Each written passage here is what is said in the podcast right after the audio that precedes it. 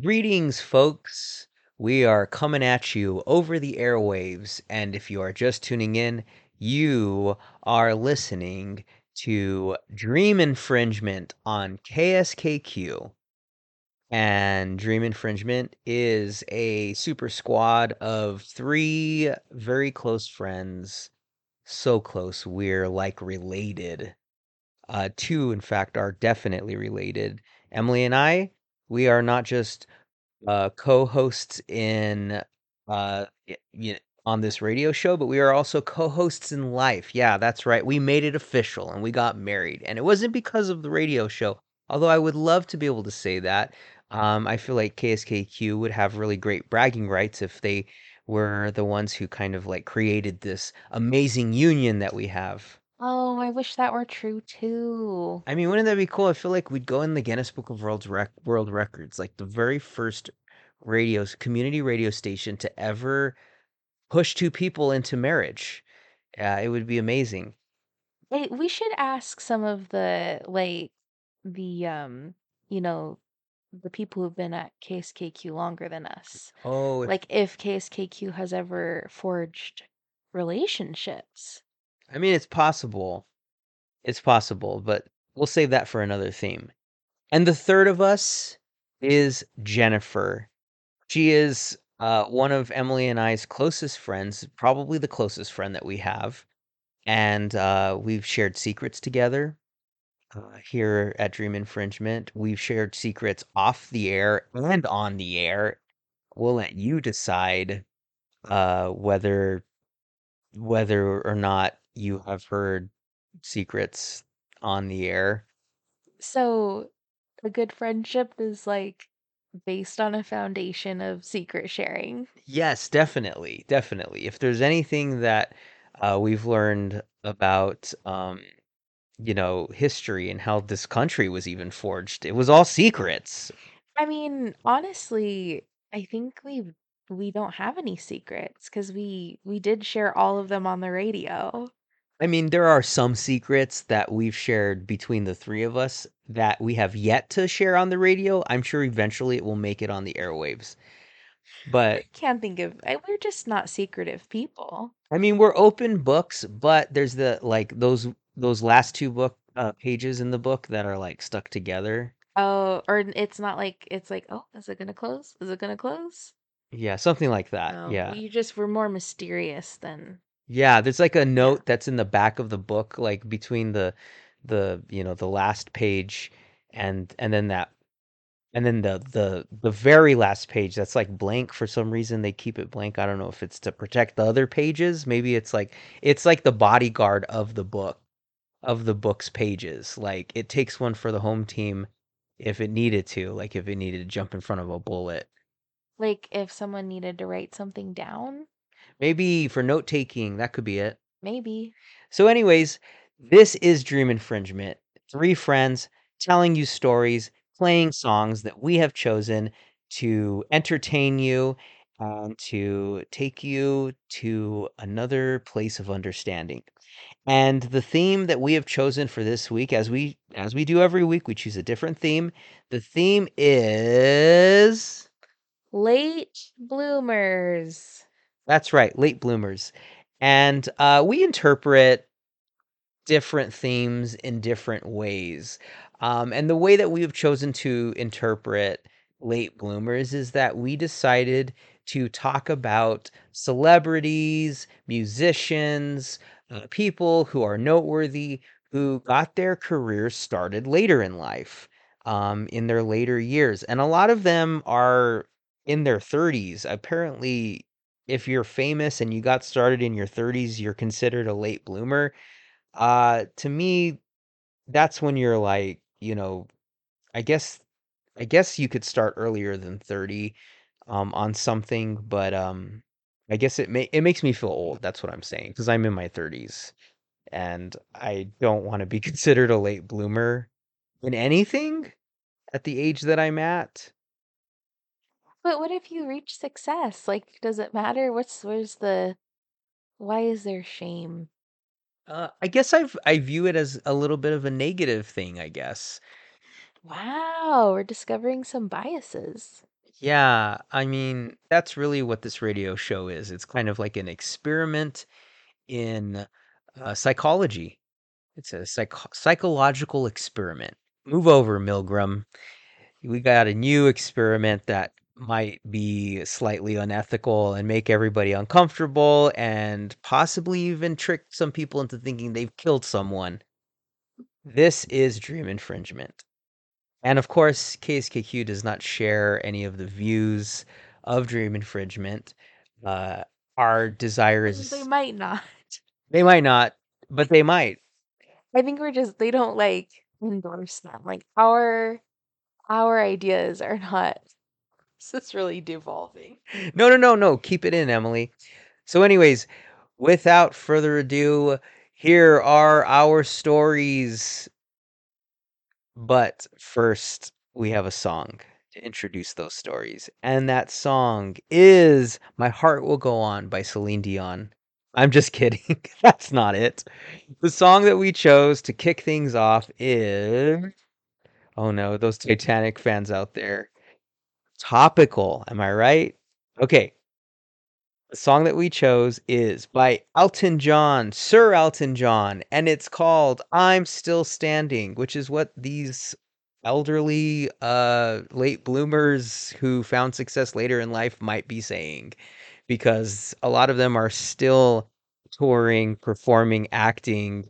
Um they are pushing the envelope now and they're still standing. So Elton John, I'm Still Standing.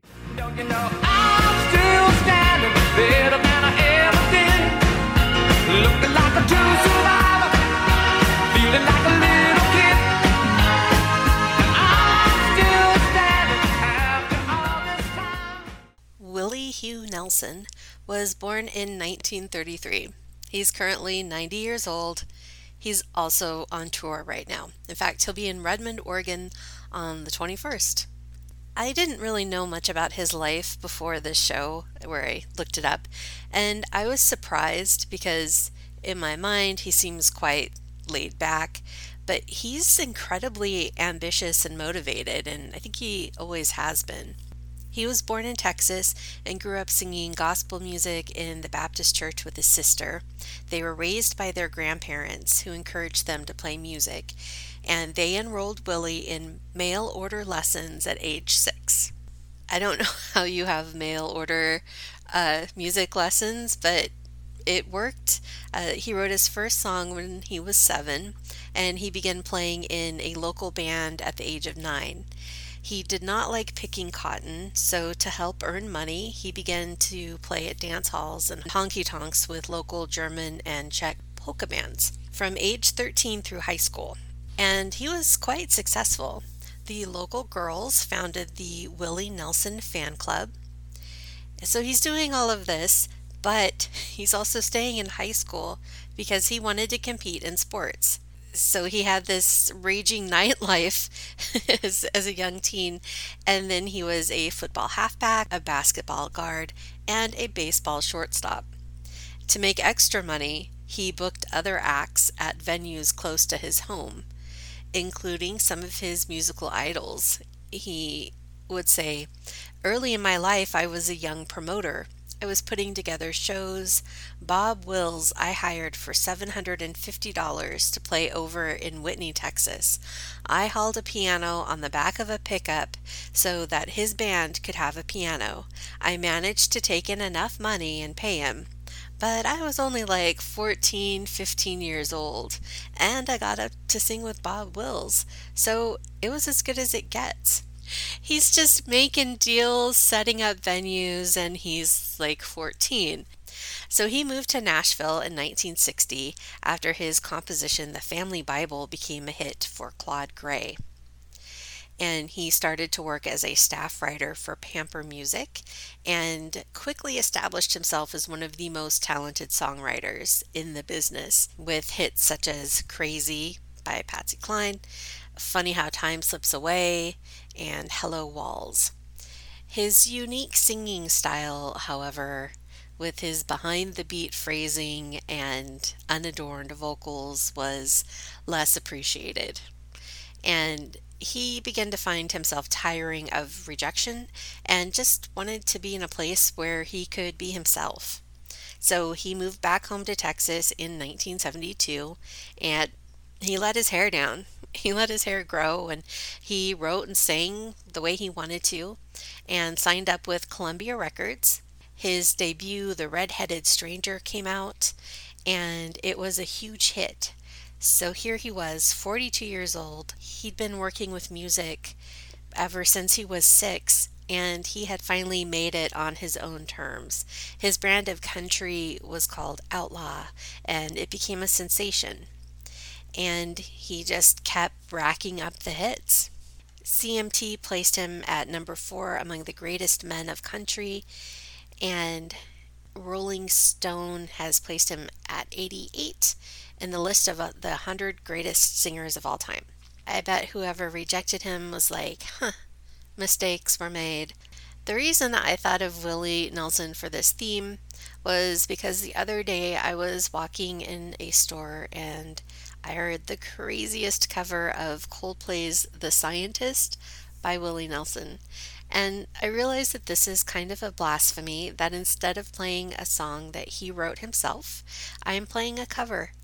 I understand that I am perhaps being unjust to Willie Nelson, but you have to hear this cover. It's, it's such an odd pairing of song and singer that I felt like everyone else should have to hear it, apparently, because I did. So here's Willie Nelson with his cover of The Scientist by Coldplay. Nobody said it was easy. No one ever said it would be this hard. Oh, take me back to the start. Hi there, Bobby here. The person that I chose to cover when it comes to being a late bloomer in their career is none other than our favorite Office manager, the actor who played Michael Scott. That's right, Steve Carell.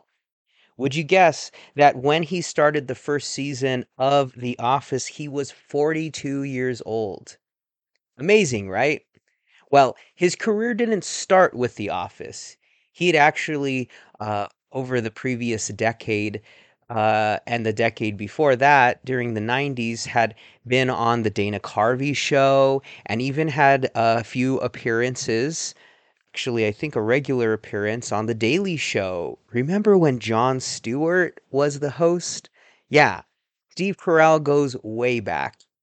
And as much star power as he has right now with The Office and so many wonderful roles in movies uh, on the silver screen, he was never really a leading man until The Office. He was always kind of a supporting character. Uh, and it wasn't until his movie that exploded onto the silver screen, the movie forty-Year-Old Virgin. And I think it's because of his age that he was so relatable as a character on The Office. And the reason for that is because if he was someone who was maybe in their twenties, Uh, it would have been hard to believe that he had so much neuroses going on, because as a person who's in my mid-thirties uh, and I am steadily climbing into the the four zeros, I believe that there is a certain amount of neuroses that kind of settles in as you leave your twenties and enter your thirties. Uh, I feel like there's a lot of elements uh, working inside you that motivate you to feel like you have to prove yourself, like you have to accomplish this unconscious list uh, in order to feel that you have succeeded. And I imagine uh, for someone like Michael Scott, that's something that didn't go away when he entered his forties. And I find it very endearing that no matter how hard or how much of a struggle it seemed to be for him uh, to accomplish those goals, to get married, to have children, to to fall in love, um, to be a good boss, to connect with his co coworkers, his uh, the people who who you know who he cared about the most in the office. Uh, he felt compelled to do that. That that was something that he valued, and and that's that kind of um, ordinary aspirations. That kind of thing. It, it it's realistic. I think we can all relate to those very realistic goals that Michael Scott had, and Steve Carell just did a, a fantastic job portraying that. And I believe that he took a page out of his own personal life.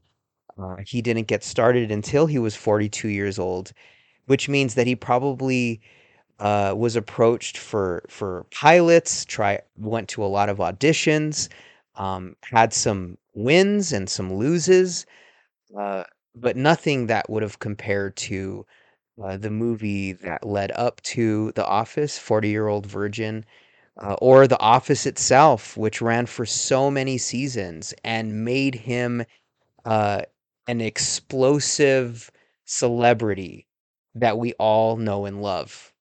He's like, I don't know, the uncle, the grandpa, the the the person that we we just find so cringy but love so much. So here's to you, Michael Scott, played by Steve Carell. Oh, and uh, the song that I chose is by Billie Eilish, uh, a really huge Office fan. In fact, she was so into The Office that she didn't ask for permission to sample several uh, audio pieces from The Office, which you will hear in the song that I'm about to play. Um, it's better to ask for forgiveness than to ask for permission, or easier, not better. But that's what she did. And of course, the fine folks at the office said, uh, yes, please. Billie Eilish is like the biggest thing since sliced bread.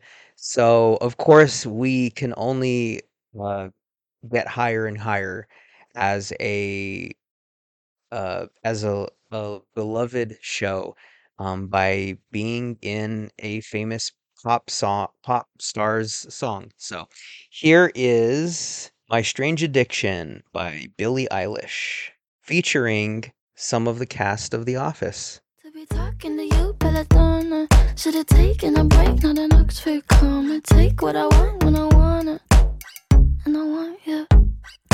Bad, bad news, one of us is gonna lose. I'm the powder, you're the fuse. Just add some friction. Debbie Harry, front woman of the fabulous band Blondie, was a late bloomer. Um, she was born on July first, nineteen forty-five in Miami, Florida, as Angela Trimble.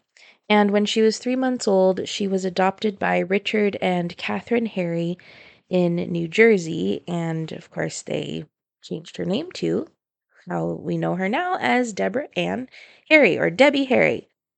At the age of four, she learned that she was an adopted child, and in the nineteen eighties, she was able to locate her biological mother, um, and her biological mother was actually a pianist, but um, she did not want to be in touch with Harry. Her biological father was a singer, and he... it's suspected that he's the one who wanted to give her up for adoption, since at the time um, of Debbie's birth, um, he was married. Ooh, what a way to enter the world. Um, in high school, Debbie became part of a school choir, and she was also part of the cheerleading team. In the late nineteen sixties, she graduated from high school and moved to New York City. Um, she worked as a secretary at the B B C, as a waitress, a go-go dancer, and even as a Playboy bunny. all the while being in bands and having music being a major part of her life. Her first band was the folk band The Wind and the Willows, which released an album in nineteen sixty-eight, and then she later moved on to a girls' band called The Stilettos. And then after a little while of being an all-girls band, they added uh, a male guitarist, Chris Stein, who then became her boyfriend. The Stilettos as a band eventually broke up, um, but Debbie and Chris stayed together and they formed the band Angel and the Snake, which later turned into the band we know, Blondie. So somewhere in between this time, um, a really terrifying event happened for Debbie Harry. She has claimed that she was abducted by Ted Bundy. So here's how Debbie Harry explains the situation. She says, "I was trying to get a cab on the Lower East Side of the Village in New York, and it was kind of late. This was back in the early nineteen seventies. I wasn't even in a band then. I was trying to get across town to an after-hours club. A little white car pulls up and the guy offers me a ride, so I just continued to try to flag a cab down, but he was very persistent and he asked where I was going. It was only a couple of blocks away, and he said, well, I'll give you a ride." Ugh. It's a red flag, people. She continues, "I got in the car and it was summertime and the windows were all rolled up, except about an inch and a half at the top. So I was sitting there, and he wasn't really talking to me. Automatically, I sort of reached to roll down the window and realized there was no door handle, no window crank, no nothing. The inside of the car was totally stripped out." So regardless of who this man was, whether it was actually Ted Bundy or someone else, I mean, clearly this is like a terrifying experience.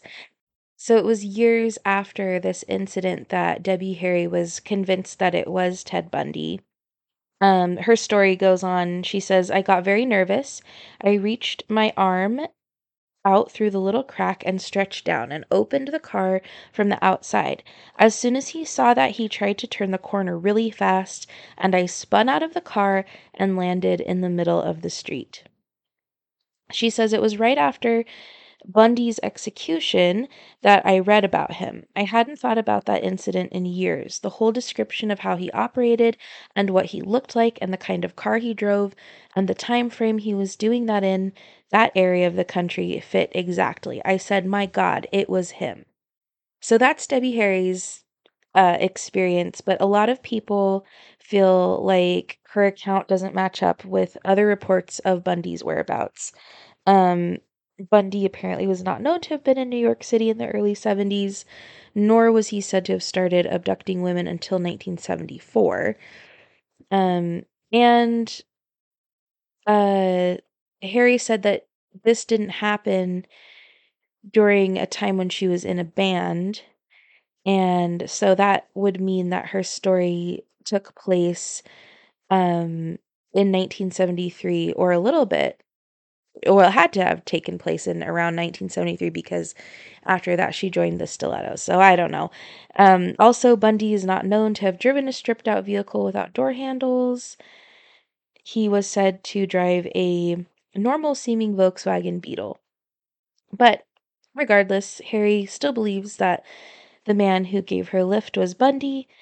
Um, she said, "I've been debunked actually by those people that debunk you or whatever. They say he wasn't in New York at that time, but I think they're really wrong because he had escaped and was traveling down the East Coast. I think that nobody has ever really investigated that. I didn't know until later who it was. It was pretty scary." So, I mean, she was, she knows she was the one who was there, and whether or not it was Ted Bundy, what a horrible experience. Poor Debbie Harry. But she didn't let that stop her. Uh, she became a star. Blondie, the band, which you guessed it was named after the color of her hair.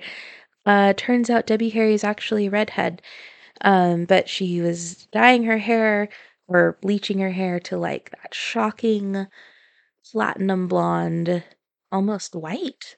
In nineteen seventy-six, Blondie released their first album, which was simply called Blondie. Um, she was a na- she was a great performer. She was a songwriter. Uh, six of that album's songs were written in collaboration with her. Um, and so it they were moderately successful, and they just continued to perform in clubs around New York and in the surrounding area. Um, and she became an iconic figure in the punk scene. Um, then they had a second album called Plastic Letters, and that became a hit outside the U S. But then finally, uh, when the, their third album, Parallel Lines, was released, they had already broken out with hits like Heart of Glass, and it was just, it was a hit. And they were skyrocketed into stardom. Um, and that was in nineteen seventy-eight. So Debbie Harry was, oh, the ripe old age of thirty-three. It is kind of um, shocking once you start passing up the ages that people like are considered to be late bloomers at. Like, uh, like, oh, really? That's late? It doesn't seem that late to me. They still seem quite young. Uh, but maybe that's, you know, a...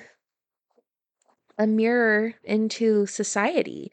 Like, we live for a pretty long time on this earth, most of us, and thirty-three really isn't that, that's not that old. That's still young to be figuring out how to, you know, what you're doing and to achieve success, whatever that means to you. It doesn't have to be being a famous person. Um, success is different for each of us, and I believe that success can be achieved at any age, whether you are twenty or thirty or forty or fifty or sixty or seventy or eighty. I mean, who's to who's to judge? And we all deserve to um, enjoy and have our own personal successes at any age in life. All right. Well, that is that's that's all I got on Debbie Harry. Let's listen to Heart of Glass by Blondie.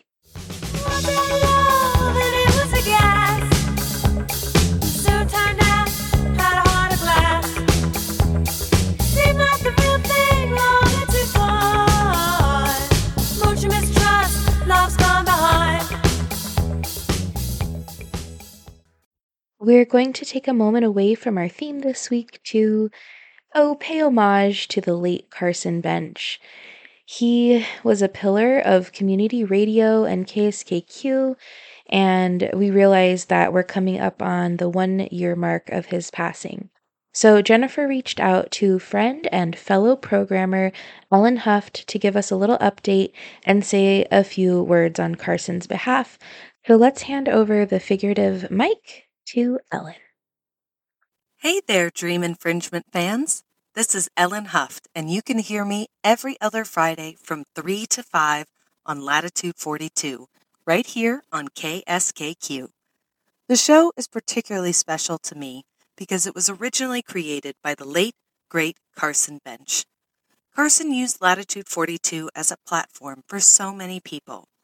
He regularly had guests of every flavor, had a variety of co-hosts over the years, and loved sharing information and fun facts. He took our non-commercial educational license very seriously. He adored community radio and actively sought to build and foster it in every place that he lived. A couple years ago, Carson made the decision that he should be taking more time for himself and started alternating every other week with Sister Tracy. I guarantee that it was also to build up Tracy, which she completely deserves. Then, July seventh, twenty twenty-two, in the early hours of the morning, the unthinkable happened. Carson was gone, peacefully in his sleep, at age fifty-six. Carson and I met in two thousand eleven, when I was nineteen, and he brought me into the fold of K S K Q. He quickly became like a father to me. He even officiated my wedding. Losing him was like losing my dad all over again. At Carson's celebration of life, people gathered from all over at Emigrant Lake, just south of Ashland, which was one of Carson's favorite places to go be in nature and fish. It was a hot, muggy, stagnant day, and the air was full of smoke. As we started to arrive, the feeling was somber. When we began, Carson made their presence known pretty fast by suddenly bringing on huge gusts of wind to repeatedly knock over the wreath of flowers near the microphone. But it also brought us all so much relief. It helped us laugh and relax. It cleared the smoke and cooled us down. The day proceeded to be exactly as I imagined Carson would have wanted it, full of laughter and stories. At some point, someone said, "What about a bench bench?" to which we all gleefully agreed was the only logical memorial. I did my best to gather as many people's contact information as I could, and within a few days, set to work trying to keep us all connected. There is now a website, email, Skype, and a Facebook group, which can be found under For the Love of Carson Bench. Then a GoFundMe was created to fund the bench bench. Our original plan was that we would be able to place multiple benches and be able to build them ourselves, but bureaucracy had other ideas. As of now, we have one bench paid for that will be placed at Emigrant Lake and has an estimated arrival date of October twenty twenty-three. So, if you need to get away, take a little time for yourself. We hope you'll go enjoy a sit and take in the nature, just as Carson would have. Big thanks to all those who loved Carson Bench and helped make the bench bench possible. I wanted to give special thanks to Tracy for allowing me to help continue Carson's legacy on Latitude forty-two. And, of course, to Bobby, Emily, and Jennifer of Dream Infringement for giving me space to share this with you and for honoring Carson. Ellen, thank you so much for that wonderful update on the bench bench and um, just talking about how much Carson meant to you. Oh, that was so touching. Okay, I think we have time for one more story of a late bloomer, and perhaps we'll have a part two next week because we have more stories um, and more songs. I mean, no matter what happens, there's going to be a show next week. I don't know what the theme's going to be yet, but uh, it's going to be a good one. Okay, I'm going to stop talking and let Jennifer talk now. Susan Boyle from Britain's Got Talent. I remember this when the video of her on television started making the rounds. So Susan grew up in a small Scottish industrial town as the youngest of nine children. She was born when her mother was forty-five years old, and because of complications during birth, she was briefly deprived of oxygen, and she was told that she had mild brain damage. In school, she was diagnosed with learning disabilities, and she was teased and bullied. However, in two thousand thirteen, she revealed that it wasn't brain damage. It was, in fact, autism. So Susan was drawn to music and singing as a young child. At age twelve, she began participating in musical productions at school. Her teachers recognized her talent. They encouraged her. In nineteen ninety-five, she unsuccessfully auditioned for the British T V talent show, My Kind of People. She went on to spend her savings to record a demo tape, which she mailed out like to every possible place where you could mail a demo tape out to. She won many local talent competitions and was urged by her mother to enter Britain's Got Talent, but thinking she was too old, she abandoned the idea. However, when her mother passed away in two thousand seven, for a while she withdrew from singing for almost two years, and then she applied to audition for Britain's Got Talent to honor the memory of her mother, who had been a fan of the show. And so in April of two thousand nine, she appeared uh, singing her rendition of the song I Dreamed a Dream from the musical Les Miserables. So Susan was forty-seven at the time of her audition, and they say it was notable due to the contrast between her introduction and her performance. The first shot of her on the show was of her eating a sandwich backstage, and as she auditioned, she struggled to remember where she was from. She also responded to a mocking wolf whistle by shaking her hips and remarking, "That's just one side of me." But when she began to sing, she shocked all the judges. One of them said, "That was the biggest surprise I have had on the three years of this show." To many, she represented the notion that dreams can come true at any age. This was cemented with the release of her first album in November of two thousand nine. I Dreamed a Dream broke all sales records, selling over two million copies worldwide in its first week of release, and it remains the fastest-selling debut album by a female artist ever recorded. Another release of hers led to a new world record by becoming the oldest woman to reach number one on the U K albums chart. She still lives in the same council house in Blackburn that she grew up in, although she bought the house for herself with her earnings in two thousand ten. So let's hear her sing the song that started it all, I Dreamed a Dream. Till I dream he comes to me, that we would live years together, but there are dreams that cannot be, and there are storms we cannot weather.